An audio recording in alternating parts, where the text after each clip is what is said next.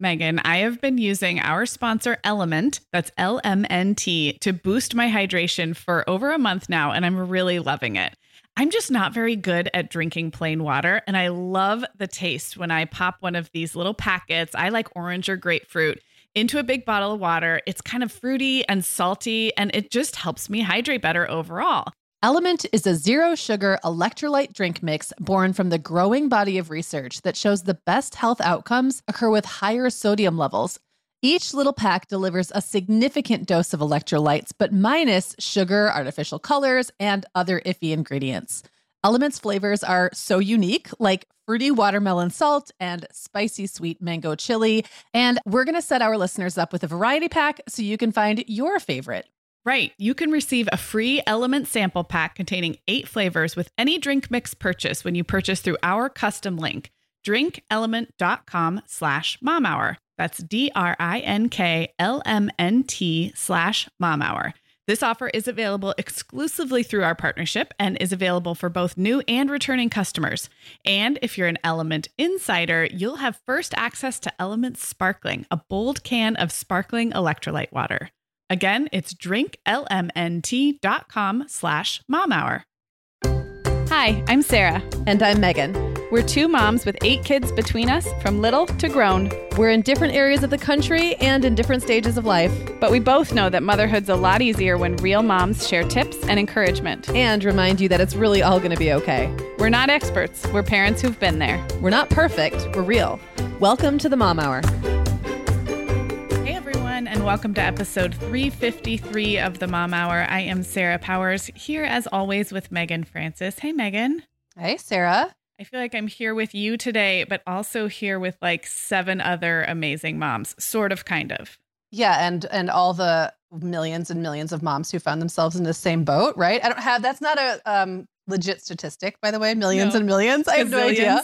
Gazillion, gazillions of moms who have have had pandemic babies. Yeah, that is what we're talking about today. I mean, this really came up because a couple months ago, maybe, I was looking ahead at the calendar and thinking, wow, we are all going to be kind of reflecting on two years of COVID. And at the time, I think this is like back in December that we started talking about this, and we didn't know what the pandemic picture would look like, but we knew that people would be feeling kind of like, holy cow, it's been two years. And the thing that popped into my mind is that two years is enough time to grow a baby, have a baby, uh, grow your family, and then have a pandemic baby who's now like a walking, talking toddler. And that was really when it hit me that, like, yeah, there are entire children who have been born into this pandemic space. And we just wanted to, like, uh, do that justice or celebrate it or honor it in some way. And so that's kind of that's that was the aha that led me to start developing this episode.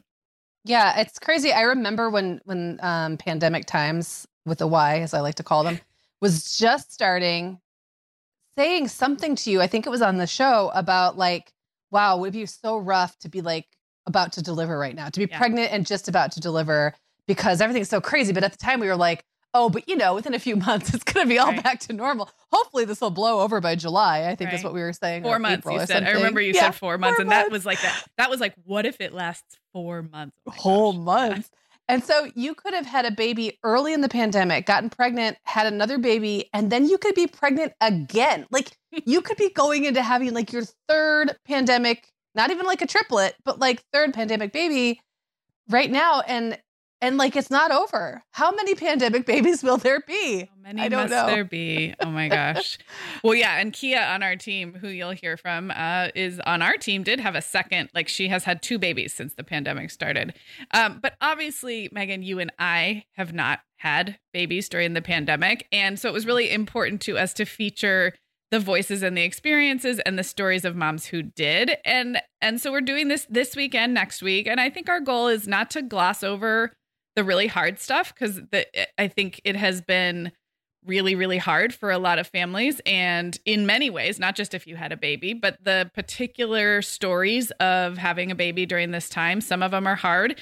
Some of them are funny and some of them mm. are really sweet. And there's a lot of celebration and joy that surrounds these babies. And I almost feel like the babies deserve that too. Like these families deserve a, a little moment to kind of reflect also on all of the beauty of you know, coming together as a family at this time. And so that was kind of our goal um, with these two episodes. And so on our contributor team, we have seven moms who have had new babies basically between the spring of 2020 um, up until really up until now. Um, and then one of them, Kia, like I said, just had her second pandemic baby a couple of months ago. So she has had two.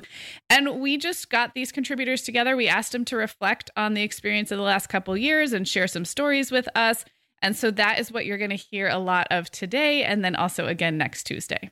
Yeah, I am really excited about this because you're right, Sarah. Like things have been really hard. And there's things that I think, you know, really, and we'll dive into this when we kind of do our commentary during the episodes, but things we just took for granted when we were having little babies, or maybe even things that we thought were kind of annoying mm-hmm. when we had babies, that then when you can't have it, yeah, um, or it looks totally different, you're like, well, wait a second, maybe that wasn't so bad. So, um, really great, like the stories that these contributors shared are so important and so powerful. And today's episode is really mostly about the babies themselves, um, not as much the motherhood experience, but like the world those babies have entered and how their first couple of years of life have been so different because of it. And then next week, we're really going to dive into that motherhood perspective um, more deeply, which it's kind of funny because I do feel like it's it's like a story of moms and a story of babies. Yeah. and in some ways the things that were great for babies maybe were terrible for moms and then vice versa. Yeah. Um, that's like a through line too. So yeah, um, yeah I, I think separating them out will make it really kind of obvious like what were the things that really impacted babies and then what were the things that really impacted moms yeah that's so true and I, I just want to say, if you're listening to this and you're more in Meagan and my stage of life where you were dealing with online school and like these bigger kid, um, can I let my teenager have a sleepover with their friends? Like there was some really challenging parenting times for parents of older kids and tweens and teens. I want to say how much I learned or how much I reflected just listening to the stories of these moms of pandemic babies. So I just think it's always so powerful to reflect back on what we've been through, but also through the lens of like, oh yeah, other people's hard was different from my hard. Not better, worse, you know, it's not the yeah. hard Olympics, but um I there's so many things that these moms and these babies dealt with that was not part of my hard. My hard looked different. Yeah. Yeah. Yeah. yeah. Well, let's meet our contributing voices for today and we're just going to let them say hello. This is Katie from outside of Chicago. I'm a mom to three boys, ages seven, almost five, and my pandemic baby, who is 21 months. This is Emily from Indianapolis. I'm a mom to three kids, ages six, four, and my pandemic baby, who is 20 months. This is Jamie from Raleigh, North Carolina. I have two kids, ages four and 20 months. This is Catherine from California. I'm a mom to three kids a five year old, a three year old, and my pandemic baby, who is nine months. This is Kia from Pennsylvania. I'm a mom to kids ages 12, 4, 8 weeks, and my first pandemic baby is 22 months old. This is Sandy from Los Angeles.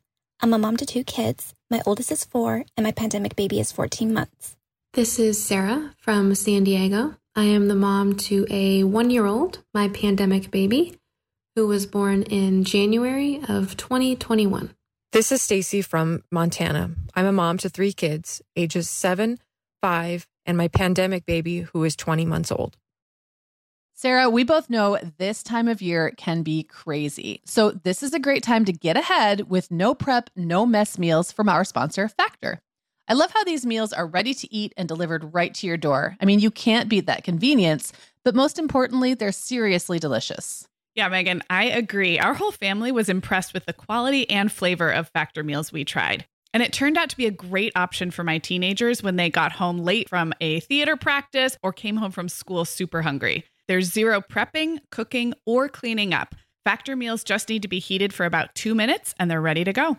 Yeah. And for any listeners with wellness goals this month, Factor has six menu preferences to support your lifestyle, whether you're trying to boost your protein, avoiding meat, or simply focusing on well balanced meals. And you can pause or reschedule deliveries to fit your lifestyle. Make today the day you kickstart a new healthy routine. Head to factormeals.com slash momhour50 and use code momhour50 to get 50% off your first box plus 20% off your next box. That's code momhour50 at factormeals.com slash momhour50 to get 50% off your first box plus 20% off your next box while your subscription is active. Okay, Meagan. Well, over here at the Mom Hour, we are big fans of our sponsor, Our Place. In fact, you, me, and our team member, Katie, were all comparing notes on our favorite product. Katie was telling us that even though she's packing up to move her family to a new house, she cannot put that mini perfect pot from Our Place into the boxes yet because she's using it like every night. Well, as someone who also has a perfect pot, I got mine as part of their mini home cook duo set. I get it. It's nonstick, which is key, but it also has all these handy features like a steam release lid with a built in strainer and this nice beechwood spoon that nests on the handle in this perfect little peg. Okay, well, I didn't get this pot, but now I want it. That sounds so great. Our Place's cookware is great to cook with, beautiful to look at, and healthier for us as well. All of Our Place's products are made without PFAS, also known as forever chemicals. In addition to their cookware and tableware, Our Place is also making waves with their Wonder Oven, the most stylish all in one air fryer and toaster oven. Again, free from the forever chemicals found in many of those air fryers. Listeners, Our Place offers a 100 day trial with free shipping and returns, and we've got a great deal for you. Go to FromOurPlace.com and enter the code MOMHOUR at checkout to receive 10% off site wide. That's from our O-U-R place.com code mom hour. Okay, I'm really excited about this, Sarah. So we've met the moms, right? Now let's hear more about the babies. So in this clip that's coming up, you're going to meet Walter, Maddie, Rosie, Hazel, June, Nora, Charlie, and Braden, who range in age from nine months old to almost two. Hi, my name is Catherine DeVries, and I live in Orange County, California. My pandemic baby's name is Walter. He is nine months old and he's enormous. He loves to eat and he hates to sleep. So we're a little bit on the struggle bus there. He's my third baby, and my older two have obviously, over the past couple years, spent a lot of time together. So they're very close. They play really well together. They fight really well together. Um, and up until pretty recently, they kind of just tolerated Walter and um, stepped around him most of the time, but he's finally reaching the age where he's a little more playful and interactive.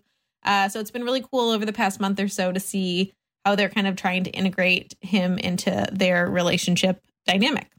My name is Sarah Lindberg. I live in San Diego, California. Our daughter Maddie is our pandemic baby. She is our only child. She just turned one in January, and she's the one that made us parents. So she turned our lives upside down during a time in history that also turned our lives upside down because of a pandemic. So the three of us have really just tried to figure this out together. Um, Maddie is incredible. She is so curious and so adventurous. Since she just turned one, she's just starting to want to walk on her own, which is really fun. And she's getting very vocal about what she does not like. So that has been um, interesting for us as well. But she has truly enhanced our lives and our family in just the best way during a time that um, has not always been so bright and shiny. My name is Sandy Shu. I live in Los Angeles, California. So Rosie is 14 months and she just started walking on her own a few weeks ago. So she's kind of doing that half walk, half stumble, um, kind of catching herself before she's falling sort of walk. And she loves to say hi and uh oh. So now that she's mobile and vocal, I really feel like we're entering into that toddler phase. Hi, my name is Emily Rourke, and I live in the suburbs of Indianapolis, Indiana. My pandemic baby's name is Hazel. She's 20 months old. She'll be two this May. She is the sweetest little girl. She was the easiest, most laid back infant. And she's definitely a little bit more difficult as a toddler, but it's just because she wants to get into everything. She has a big brother and big sister who leave things lying around. So we're constantly chasing her around the house, making sure she doesn't put marker caps in her mouth or eat food off the floor. But that's normal with a toddler. And she's just the sweetest third addition to our family. Hi, my name is Jamie Sherrod. I live in Raleigh, North Carolina. So, my pandemic baby's name is June. She is 20 months old and was born in May of 2020. She is very active and much more energetic and physical than her brother ever was. Um, she is on the move, ready to keep up with him with whatever he wants to do. Um, she is joyful and happy and um, can get a little salty from time to time, but um, has been such a fun, loving addition to our home. This is Stacy Bronick, and I live in central Montana on our family farm and ranch. Nora is 20 months old, and she is the third and the baby of the family. And I think she has typical qualities of being the baby of the family. She's very busy and very independent, although she would prefer to be carried around all day even though she's very independent in other areas. Um, she loves to roughhouse with her big siblings and definitely loves to be the center of attention and is the perfect fit for our family. Hi, my name is Katie Parrish and I live in a suburb of Chicago. My pandemic baby is Charlie and he is 21 months. Um, Charlie was born six weeks early and spent three weeks in the NICU um, in uh, April and May of 2020, which was extremely difficult. But now he is a thriving toddler. He is a, a super smiley, happy little boy. He loves to give big smiles and blow kisses and practicing things like hi, bye. Um, so in those ways, he's just like most other toddlers. Hi, my name is Kia Hammond, and I live in Lancaster County, Pennsylvania. Braden is my first pandemic baby, and he is 22 months old. He is so funny. He is the life of the party in this house. He loves to tickle and be tickled. He is very much into the mine phase, so sharing is a little complicated in the house right now. And my girls go from, oh, my little brother to, ugh, my little brother. Okay, that was so fun to hear a little bit about all of these babies and how they fit into these growing families.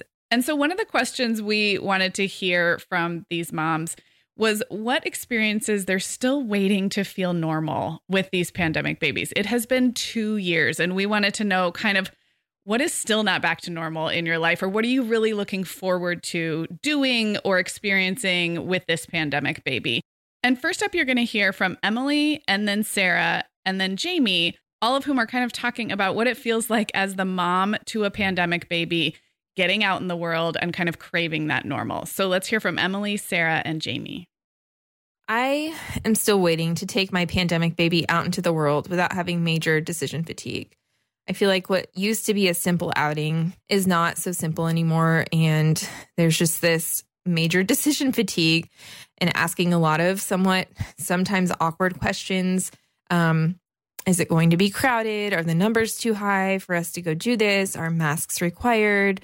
Um, are other parents doing this with their kids? Am I a bad mom if I take my kids to go do this thing? Am I a bad mom if I keep us home?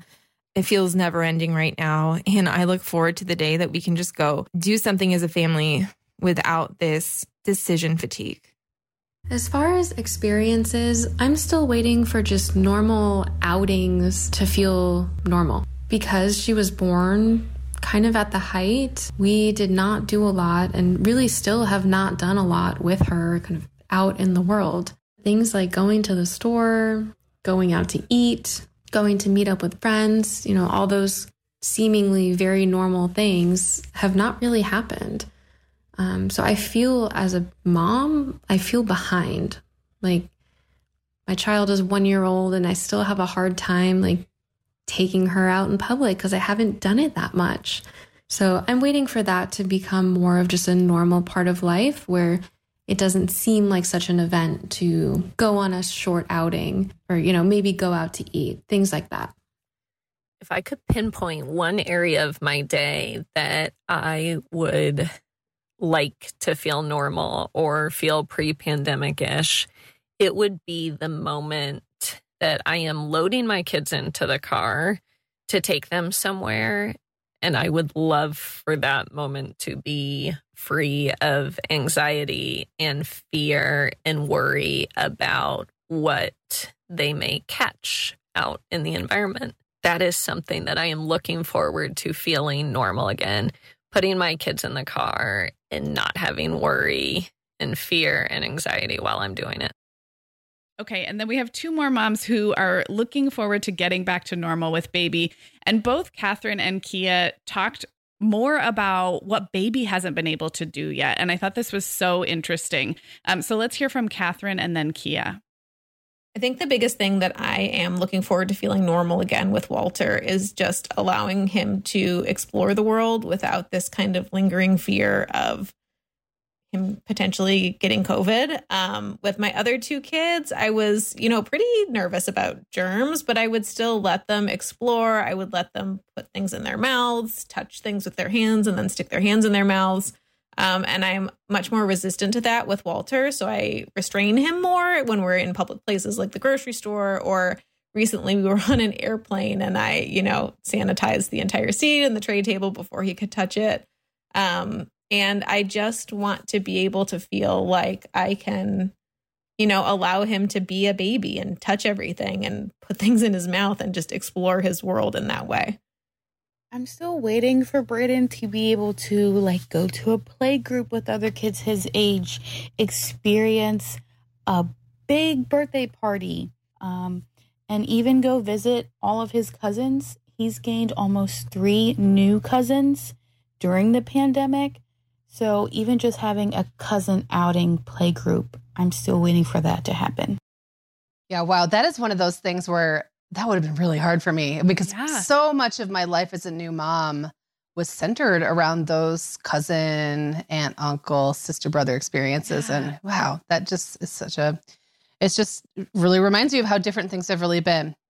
Um, well, the next question that our moms are going to answer is what it was like to be able to introduce their baby to others. Like, not only other adults outside of the family, but sometimes in the family, right? Yeah. So sometimes that looked very different than it might have, especially if your baby was in any way like medically fragile or really in, in a really needed more protection and care. Like, it's so fraught. So let's listen to Jamie, Katie, and Sandy tell their stories.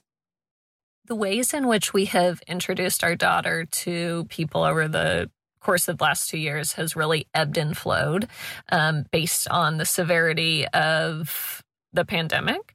Um, at the very beginning, she was born in May of 2020. And so we kept a very tight circle. We basically said no one can see her. Um, unless they are driving to come see her. Um, I remember having to have some really, really tough conversations with people who wanted to fly, and we said we didn't want anyone getting on an airplane and then coming into our home. Um, and that was just so hard. I mean, it kind of makes my stomach turn over now, just remembering how hard it was to tell people, no, I'm sorry, you can't come. And then things would change. We would, you know, later in that summer, things seemed to get a little bit better. So we relaxed our restrictions a little bit. Maybe someone would come in and we wouldn't expect them to mask, or um, we would say, okay, you can hold her, you know, for just a few minutes and then, you know, we'll take her back. It, it, felt like there were no rules um, and we were just making things up as we went and i just remember the unpredictability of that was so frustrating and so frustrating to go from, you know, two weeks ago, we were okay with that person coming to visit. And now all of a sudden, we don't want them to come in. You know, we don't want them to come in our house because this pandemic has changed once again. When we first brought Charlie home from the NICU, um, we were pretty careful about who would be around him. And so for a long time, it was just my parents and occasionally my brother. And for the first couple months, that meant um, they would have to wear a mask when they were holding him. Um, during the summer of 2020, things relaxed a little bit because we could spend time outdoors.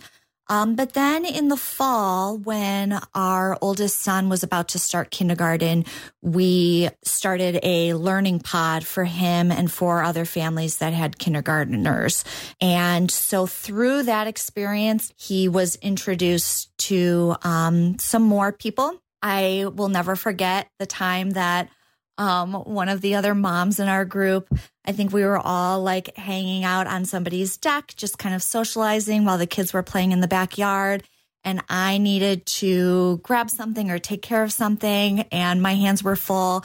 And she asked if she could hold Charlie for me. And I feel like with my first two kids, that would have been, I wouldn't have given it a second thought. I was always happy to hold, hand my baby over to somebody else and uh, get a break. But um, with Charlie, it was like, oh my gosh, uh, yes, I guess you can. And I handed him over to Sarah and she held him. And my husband, Chris, said, um, Wow, Sarah, I think you are the first non grandparent and non parent to hold Charlie in his whole life. And I think that was true. And he was probably nine months at that point. So, wow, that was, that was really strange. So, introducing Rosie to other adults and new people has honestly been pretty stressful. I remember the very first time we brought her over to a friend's house she cried for the entire first half hour that we were there.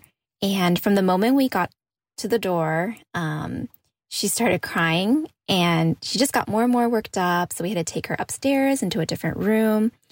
And I tried to nurse her and she wouldn't nurse. And she was just really wailing the entire time. And so I remember just being there and then holding her, pacing back and forth, and hearing my friends um, downstairs just talking and laughing and catching up. And I was just feeling really anxious because I really miss my friends too. And I wanted to join in on catching up and join in on the conversation, but um, I couldn't. And here I was with this crying baby, feeling really stressed. It was a pretty um, tough re entry into socializing.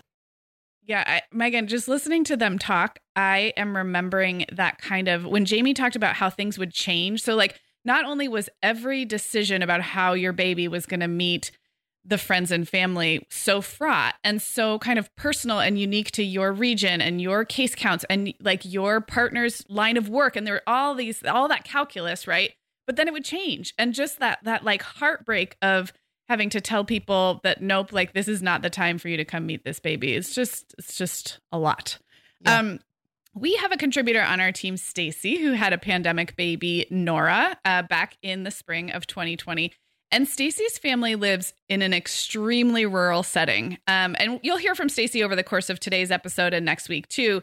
Um, but we're excited to bring it to you because it's a good reminder that not everybody experienced um, social distancing and isolation in the same way. And one of the things Stacy talked about was actually how little parts of their lives were affected in the early shutdown of the pandemic because they live 50 miles from the nearest town. Um, in an unrelated turn of events, Stacy actually delivered her pandemic baby in a pickup truck on the side of the road because they could not get to said town fast enough and she has a beautiful birth story that I will link up. That's kind of near or near neither here nor there. It's on the side it's of the road. Nothing to do with the pandemic. Would have happened anyway, but it it's still interesting, have. right? um, but we're going to hear Stacy talk a little bit about introducing that baby to their community in a way that almost felt slightly normal for her, for their family, which is also maybe not normal if you live in a big city or suburbs. So, just in another important perspective um, and I know we have quite a few rural and farm and ranch life listeners out there. So here's Stacy. Introducing our baby hasn't really looked much different than with our previous babies. Uh, we live on our farm and ranch, and so my in laws are close by. And so when we had our baby, we actually, since we had her in the pickup, we still went on to town the last 15 miles and had her checked out by the midwife. And then a couple hours later, we went home and um, my husband's family came over and met her. Um, no one actually held her but me, um, which I would say is pretty much normal for me, not even during a pandemic, that I'm pretty protective of my newborn and don't really like anyone else to hold her but me or him. Um, and my family drove a few hours away. They came um, and met her and stayed for a couple days. And my mom actually stayed for two weeks to help me out since my husband went right back to work. So then that summer, I mean, we just pretty much, the summer is really busy on the farm and we pretty much just stayed home. And I think I had over the summer, two friends came out on two different occasions and met her. But other than that, um, we're pretty isolated. And so there's not a lot of people just stopping by. And so that really wasn't an issue for us. And my husband and I just both felt comfortable with her meeting our families um, when she was born because no one was sick. And that was something that we both felt comfortable with. We are welcoming back Vionic as a sponsor today. And Sarah, I will be honest, I was sorting through my warmer weather wardrobe the other day and it could seriously use a refresh. But you know what's good to go? My shoes. I've got a great selection to choose from thanks to the Vionic Vitals collection. And lately, the pair I keep putting on again and again is the Uptown Loafer. I have two pairs, one in sand suede and the other in camel leather, but please don't make me pick a favorite. Oh, I won't. I'll let you keep both. That's so funny, Meagan, because I was a little jealous of your Uptown loafers. I was the last one on our team to get a pair, but I just did. I also got mine in the sand suede, and I think I've worn them like four times this week. They really finish off a cute spring outfit. The Vionic Vitals collection has the best essential styles for everyday wear to get you ready for spring. And no matter what shoes you choose, you'll be on the go in comfort because every single pair of Vionic shoes delivers their trademark VioMotion technology for a difference you can feel. Vionic sandals, sneakers, and flats all offer incredible support, stability, and cushioning, and every pair comes with a 30 day risk free trial, so it's easy to try them out. Use code the Mom Hour 15 at checkout for 15% off your entire order at vionicshoes.com when you log into your account. That's a one time use only. Vionic Shoes, wearable well being for your feet. Sarah, our sponsor, Hiya Health, makes a kids' daily multivitamin that parents can feel great about giving their kids because they have no added sugars or dyes. And our kids who have tried Hiya vitamins have loved them, which is important, right? Because what good is a bottle of vitamins that your kid won't take?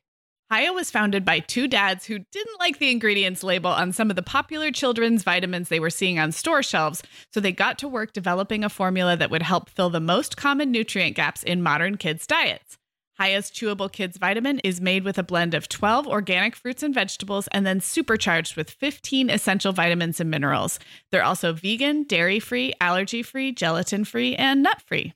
Hiya manufactures their vitamins right here in the USA with globally sourced ingredients, and then they ship their chewable vitamins directly to your door on a pediatrician recommended schedule. We've worked out a special deal with Hiya for their best selling children's vitamin. You're going to get 50% off your first order. To claim this deal, go to hiyahealth.com slash momhour. This deal's not available on their regular website. Go to H-I-Y-A-H-E-A-L-T-H dot com slash momhour and get your kids the full body nourishment they need to grow into healthy adults.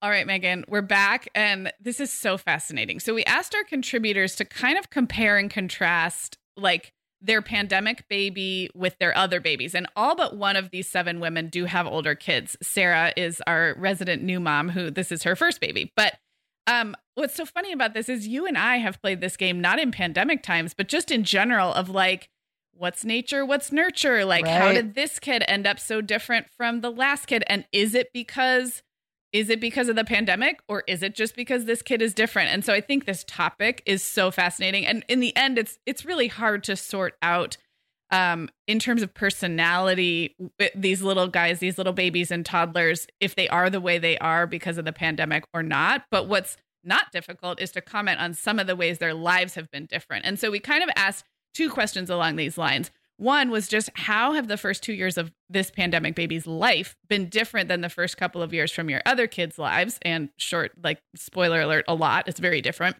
And then how are the babies themselves different if you've noticed any personality differences? So we are going to hear from Kia, Emily, Catherine, and then we'll finish with Jamie. The biggest difference in Braden's almost two years of life from my older girls is that every time we have an outing, it is always really calculated with the risk versus benefit. And it still is that way to this day.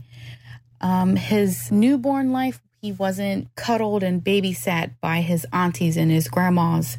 And he didn't get to do things like going to a grocery store until he was like 15 months old. One of the biggest differences between Hazel's first 20 months of life and my other kids is that we've spent a lot of time at home. When I had my first baby six and a half years ago, I was eager to meet other moms with kids the same age. So we started doing baby story time at the library. I joined a baby boot camp fitness class. Uh, we started going to a music time at a local cafe. And I really got to meet a solid group of moms who I started spending time with. But when Hazel was born, everyone was inside and there weren't the activities weren't being offered anymore. So she really has gotten to know the inside of our house very well, but not so much the outside world. Um, Hazel was the easiest infant. And I think that's partially because she's a pandemic baby. She was not shuttled around a lot and always home for nap time. So she really never had a witching hour or fussy time before nap. I was never trying to, you know, roll the windows down in the car and having one of the kids shake her legs so she didn't fall asleep in the car. That just wasn't a situation for me like it might have been uh, with my other kids. With her, it was just, okay, time for nap. We're a few feet away from her crib. She goes down, no big deal. And so she was really not a fussy baby. So, Walter, my pandemic baby's first year of life has been different from that of my other two kids in a lot of ways. I think the biggest difference that I can think of is just how many other kids his own age he interacts with, um, which is basically zero. Uh, with my other two kids, we did a lot of just going out to crowded indoor places and that kind of being our activity of the day. So I remember with my oldest, there was one day that I just took her to IKEA and we just wandered IKEA and she touched things and we talked and um, that was our entertainment for the day. And my youngest doesn't really do stuff like that. And I can tell that he gets overstimulated a little more easily than my other two did because they were so out in the world all the time, just, you know, touching and meeting and seeing things.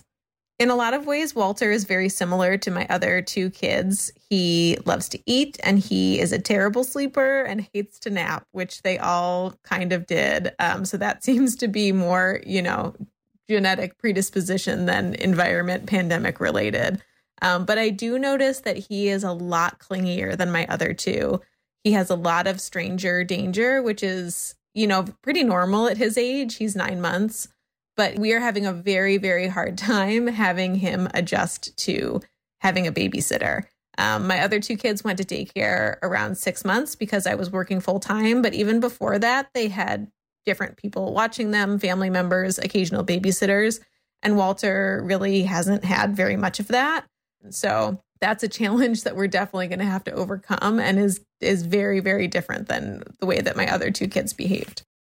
Sometimes I think I have spent the last two years trying to figure out the difference between my pandemic baby and my older child and if their personality differences are related to being in a pandemic versus not. And I have ultimately decided that I do not have the skill set to tease out the difference between two children with different personalities and the difference between a kid who was born into a pandemic versus the kid who entered one in toddlerhood. Um, so I could probably pick out some differences that might be pandemic related, but it's also really hard to know. Is my second kid just more independent? Is my second kid um, a little bit more shy? Whatever it is that might be pandemic related, might be personality related. So I love thinking about this, and I think I will never have the answer. Yeah, I love how Jamie's basically like, they're really different, but who knows why? Because that is to your point from before, Sarah. Like, that is kind of how it always is. Like, yeah. is it where we lived? Is it because they're an only or they have a sibling? Is it, is this why they're different? Is that why they're different? And yeah. it's probably like all of the above. Like, they're different because they're different. And they're also different because this is what they were born into. And this is what, you know, they've been raised in so far. So I think that's fascinating. Well, this next one is a really fun question. And this is um, we're asking all the moms, what's a moment that made you think, oh my goodness, this is definitely a pandemic baby? And we've got Katie and then Kia with a couple really funny stories.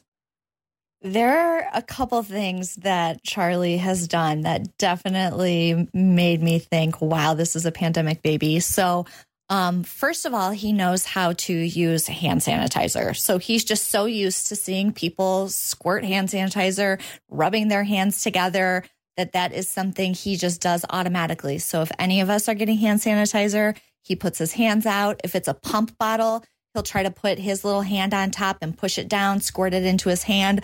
So that just seems like a skill that definitely my older kids did not have and is definitely unique to him being a pandemic baby. Um, the other thing that happened was um, this was just a couple weeks ago we were playing with stickers on a piece of paper. And um, in our sticker box, I found some um, old PJ Masks stickers from when my boys used to watch that show. And uh, Charlie's never seen that show, but I was talking out loud and I said, Oh, PJ Masks. And he looked up at me and he goes, Mac. And he covered his um, mouth and his nose with his hands. So to him, masks are something that you wear on your face and they cover your nose and your mouth. And he knew exactly what that was. And so for him, it's not PJ masks, but masks are something that we wear and he knows where they go, even though he hasn't had to wear one yet. So, Braden's first time in a grocery store when he was about 15 months old was so funny because he was looking at the cart really funny. He was looking at me really funny with him sitting in the cart and in front of me. He kept waving and having the biggest smile on his face to every person that walked by. And as we went through the aisles, just the look on his face was like, oh my goodness, what is this? And I just remember laughing so hard telling my husband about it when we got home because I was like, he is such a pandemic baby. That was his first time, like out in the real world somewhere that wasn't a doctor's office. The first time. Oh my gosh. I wish I had that video of Braden, Kia's Braden in the store for the first time. That is amazing. Uh, we also asked if anybody had been surprised by how their pandemic baby's kind of little personality was developing, maybe different than what they expected. And I loved Emily's answer to this one. One thing that surprises me about Hazel is how happy she is. I know that sounds like a funny thing to say, but the last couple of months of my pregnancy were so stressful. My husband's job is considered essential, so he was still leaving the house every day until the end when the doctor suggested he quarantine. But he went back to work after two weeks, so he was being exposed quite often to people, and I was just very stressed out. And so, you know, in all the parenting books, you read that stress will cause your baby to be more stressed out. And so I was just kind of expecting her to come out very fussy and angry and she has been anything but that. And then as she's turned into a toddler um 2021 was still kind of a stressful year and her big sister had a really bad case of covid in the fall and ended up needing to go to the hospital. And we just had a lot of stress and she has still remained her happy self unaware of anything that's going on. And it just shows me how resilient kids are. And as hard as this has been for the adults, I think the kids are going to be okay. The little kids will be okay. Okay, so this next question is definitely going to be more on the positive side. Um, and this is where some moms are going to share their favorite memories of having a pandemic baby. And so we've got Sarah, Katie, and Catherine. My favorite memory of having a pandemic baby is actually the first time that I took her to the park. It sounds very simple, but those kinds of outings were very few and far between. And one day I packed her up, packed up the stroller, packed up a little blanket, and we went to the park. And it felt like such a big thing. It felt like such an accomplishment. We were outside, kind of in public you know, not around a lot of people, but outside in public. And we had done it. Um, it made me feel really proud as a mom, even something so simple, but outings were hard and not familiar. And getting to the park that day and just sitting on the grass and chewing toys was such a huge accomplishment. And one of my favorite pictures that I've ever taken of her, I took that day. So um, I don't think I'll ever forget it. And it might sound silly one day, but it was so monumental for us. My favorite memory of having a pandemic baby is uh, without a doubt the day that uh, he got to meet his brothers. So, um, when he was discharged from the NICU, when he was exactly three weeks old, um, we uh, got to meet his big brothers in the parking lot, basically. So we were on the sidewalk, and Charlie was in his little car seat, and my husband pulled up with my two older boys and they they they got out of the car with the biggest smiles on their faces. They were so excited to meet him and they ran over to us and they got to meet charlie and charlie got to meet them. And um, it was not the uh, sibling meeting that we had expected but oh my gosh it was the most joyful day of my life and um, really an amazing memory I have a couple favorite memories of having a pandemic baby. I think um, a lot of them just involve my kids playing together. Um, and I mean, don't get me wrong, my my two oldest fight like cats and dogs as they should, I think. Um, but they've also had a lot of really amazing moments of playing together. And before the pandemic, they were in separate classes at daycare. So they didn't really see each other very often. Sometimes at the playground they would, and then they just had a couple hours together during the week at home. So the fact that they've gotten all of this time together to really honestly become best friends has been really amazing to watch. And then seeing that relationship and that closeness kind of bleed over to Walter. And even though he's really still too young to be, you know, an actual playmate for them, I think that my oldest, at least, my five year old, looks at him sometimes and says things like, Oh, I can't wait for Walter to play with us or, you know, to be part of our game or to be able to play hide and seek. And I, I just think that the strength of the relationship that she has now with her younger brother, my middle child, is going to translate to the way that she sees the littlest one once he's, you know, big enough to be more engaged with them. All right. So, one of the things that we asked our contributors to think about, Meagan, and I have actually thought about this not with a baby, but with my own kids, is how will they talk about this time someday? Um, like looking back 10 or 20 or 30 years from now, what will they tell this pandemic baby about the world they came into, about what life was like when they were born? Um, the answers uh, made me tear up a little bit um, and we're just so beautiful. And it is kind of amazing to think that we're two years out now, but at some day we will be 10 years out from this. And that looking back and that story we tell is so interesting. So we are going to hear from Kia, Sarah, Jamie, Katie, and Emily answering the question What will you tell your pandemic baby someday about living through this time? when Braden grows up and I can tell him about these times growing up in a pandemic, I will tell him how terrifying it was in the very beginning. I mean, really, we were just crippled with fear in my household, mainly me. Um, I will tell him how special it was to be home together. His big sister having online school was crazy, but also so fun to have us all home at the same time. I will tell him how I don't think we would have gotten through it with as many smiles at the end of the day if it wasn't for the joy of having a new baby in the house to get us through those really, really hard days.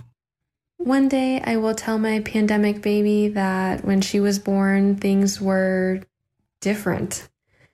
We did not get to go a lot of places or see a lot of people. We had to wait in line to go to the grocery store. And we got very good at ordering things online. But the pandemic gave us the chance to spend a lot of time together as a family and made things like going to the park or for a walk or sneaking into Target seem very, very special. I think that in 10, 20, 30 years from now, um, I will reflect on this time and tell my daughter that it truly was the wildest time of our lives, having her during the middle of the pandemic. Um, but that she brought us more joy than we ever could have imagined that got us through it when Charlie's old enough, I just want to tell him um, what it was really like. So I want to be honest and tell him that it was really, really hard, that it's the hardest thing that I've ever gone through. I um, want him to know though that we did it and that it was it was scary and it just felt like it was me and him and um, his dad and his brothers kind of against the world but that the number one thing that we cared about was protecting him and keeping him safe and that a lot of people were praying for him and um, trying to build us up as best as they could from a distance. So I never want to like gloss over how difficult it was because it it was major. It it changed our family forever. But I know that it made um, my husband and I closer, and I feel like it's helped us as a family like focus on what matters the most to us going forward. It just kind of like solidified our our values and um it's also a great practice for having to do hard things in the future. So I guess I would just want him to know that he started out his life in um, a historical time, surviving hopefully one of the most difficult experiences we will ever go through in our entire lives. Um, but that if you pull together and lean on the people that you love and stay focused on what's important and not get distracted, that you can do it and we can do hard things and we can do amazing things.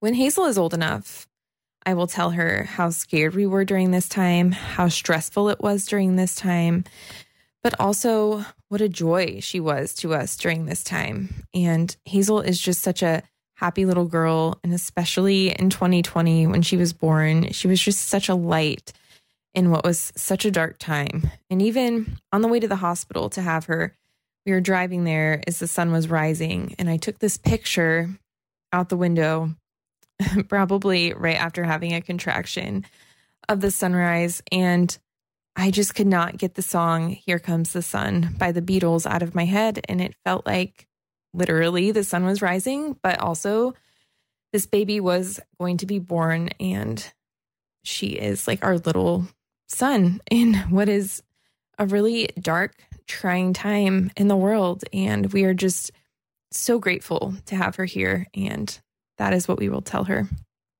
Yeah, Sarah, I think the perspective of this, of those answers, which made me tear up as well, is that, you know, this is one of those times in human history mm-hmm. that is very notable. Not that yeah. not every, every era is notable, right? But when you think back, like, oh, what did, you know, what would have like a World War II uh, mm-hmm. mom said to her baby about what the world they were born into or something like that? It, sometimes you forget that we're living through yeah. something like that impactful and yeah. because we're just going about our lives, it doesn't always seem like it, it sometimes the gravity gets lost in the day to day. And I just think that those answers um, really kind of bring it home. So we all have that, whether we had a baby during this time or not, we all have some version of this that we'll tell our kids because they're not experiencing it the way right. we are, right? Or right. they don't have the context that we do. And we'll tell grandkids one day. But what a special thing to have an actual baby born during that time. And I'm sure those babies will feel really special.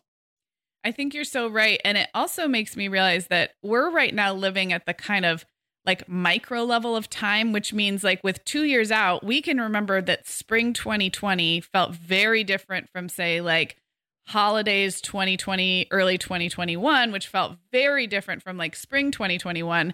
And it's getting fuzzy already in my memory. But, yeah. But we're, we still kind of are experiencing these chunks of pandemic time. I would imagine that in 10 or 20 years, we're going to kind of look back and you mentioned World War II and I have thought of World War II so often during this for some reason. It just feels like another anchor point in history that there's a lot of literature and movies mm. and like popular culture about. And so I feel like I can kind of picture us in 30 or 40 years looking back and maybe we will see this as, you know, a 3 or 4 year period where like it will all kind yeah. of lump together. But those who lived through World War II and those who had babies during World War II, for example, were experiencing it one month at a time, one yeah. one half year at a time. And just like now, there were probably scarier times and times that felt like a little bit of a plateau, just like we're experiencing. So I guess t- the point of that is time is weird, and like yeah. the the farther away we get from it, the more we'll look back, and it will be this kind of pandemic times with the Y, like you said, but we're still in them. So it's a little hard Right. to do that. Yeah. Yeah, at some point they're going to become more like um like a big lump of time, Yeah. you know, it, and more vague. And I agree that it's already getting fuzzy. Like you and I have Yeah. had several conversations where I've had to ask you, like, what were things like then, or were they the same for you as they were for me? Because Right. sometimes like things weren't happening. If not everything was playing out in real time exactly the same for everybody everywhere, right? Yeah. So like my experience was very different sometimes from yours and what was Yeah. happening. So it is going to become that like it'll all become fuzzy through the lens of history and literature and media hmm and memory which is not super reliable and Right. so it's yeah it, i i love that we have in some way like something to contribute there to the vault of Yeah. what you know that experience is like because maybe one day school kids will be listening to this podcast episode and writing papers about it Maybe. You think? One never knows. um, well, just a couple of things to mention before we wrap. Over on the blog, Emily, who you heard quite a bit from today, who has pandemic baby Hazel. Emily has an essay up on the blog called She Only Knows Pandemic Mommy, um, very uh, tied in with this podcast topic. Um, really beautiful essay. And so go read that. We will link it up in the show notes. And then this Sunday, Meagan, we are back. we are checking in on our 2022 goals. Are we now? Aw, we are. We said we said we would. we said we would and we're going to do it and will. actually i i have some good things to share so Yeah, yeah. did not all the wheels didn't fall off the bus yet but there's still time Right. So- Well, and there's still time for you listeners if you missed our January episode where we kind of talked about our 2022 intentions and goals. I will link that up so you can give a quick listen before Sunday's update drops where we give the real story of how we're doing, you know, 6 or 8 weeks into the new year.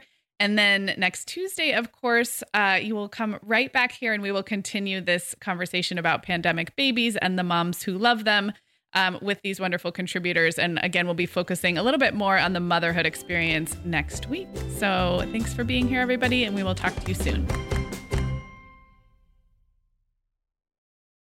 Guess what, Meagan? Over 10,000 teens are already using our sponsor, Erika, to help them unplug.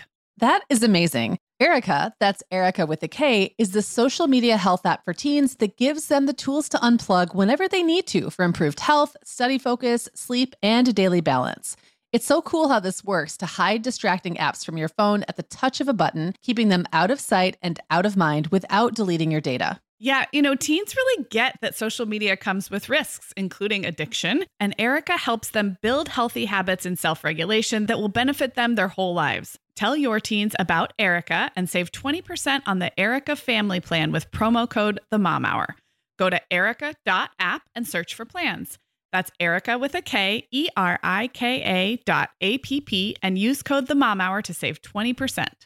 Sarah, I have been having just the best time making my new podcast, The Teasmade. I launched back in November, and so far I've covered topics like staying warm on cold winter walks, nurturing creativity, how to be a great host, and even Nordic secrets to loving winter. Well, you know, I am fan number one of the Teasmade. It's got such a cozy vibe, and it seems like you've really hit your stride in covering topics like wellness, self care, comforting rituals and routines, and home and family life.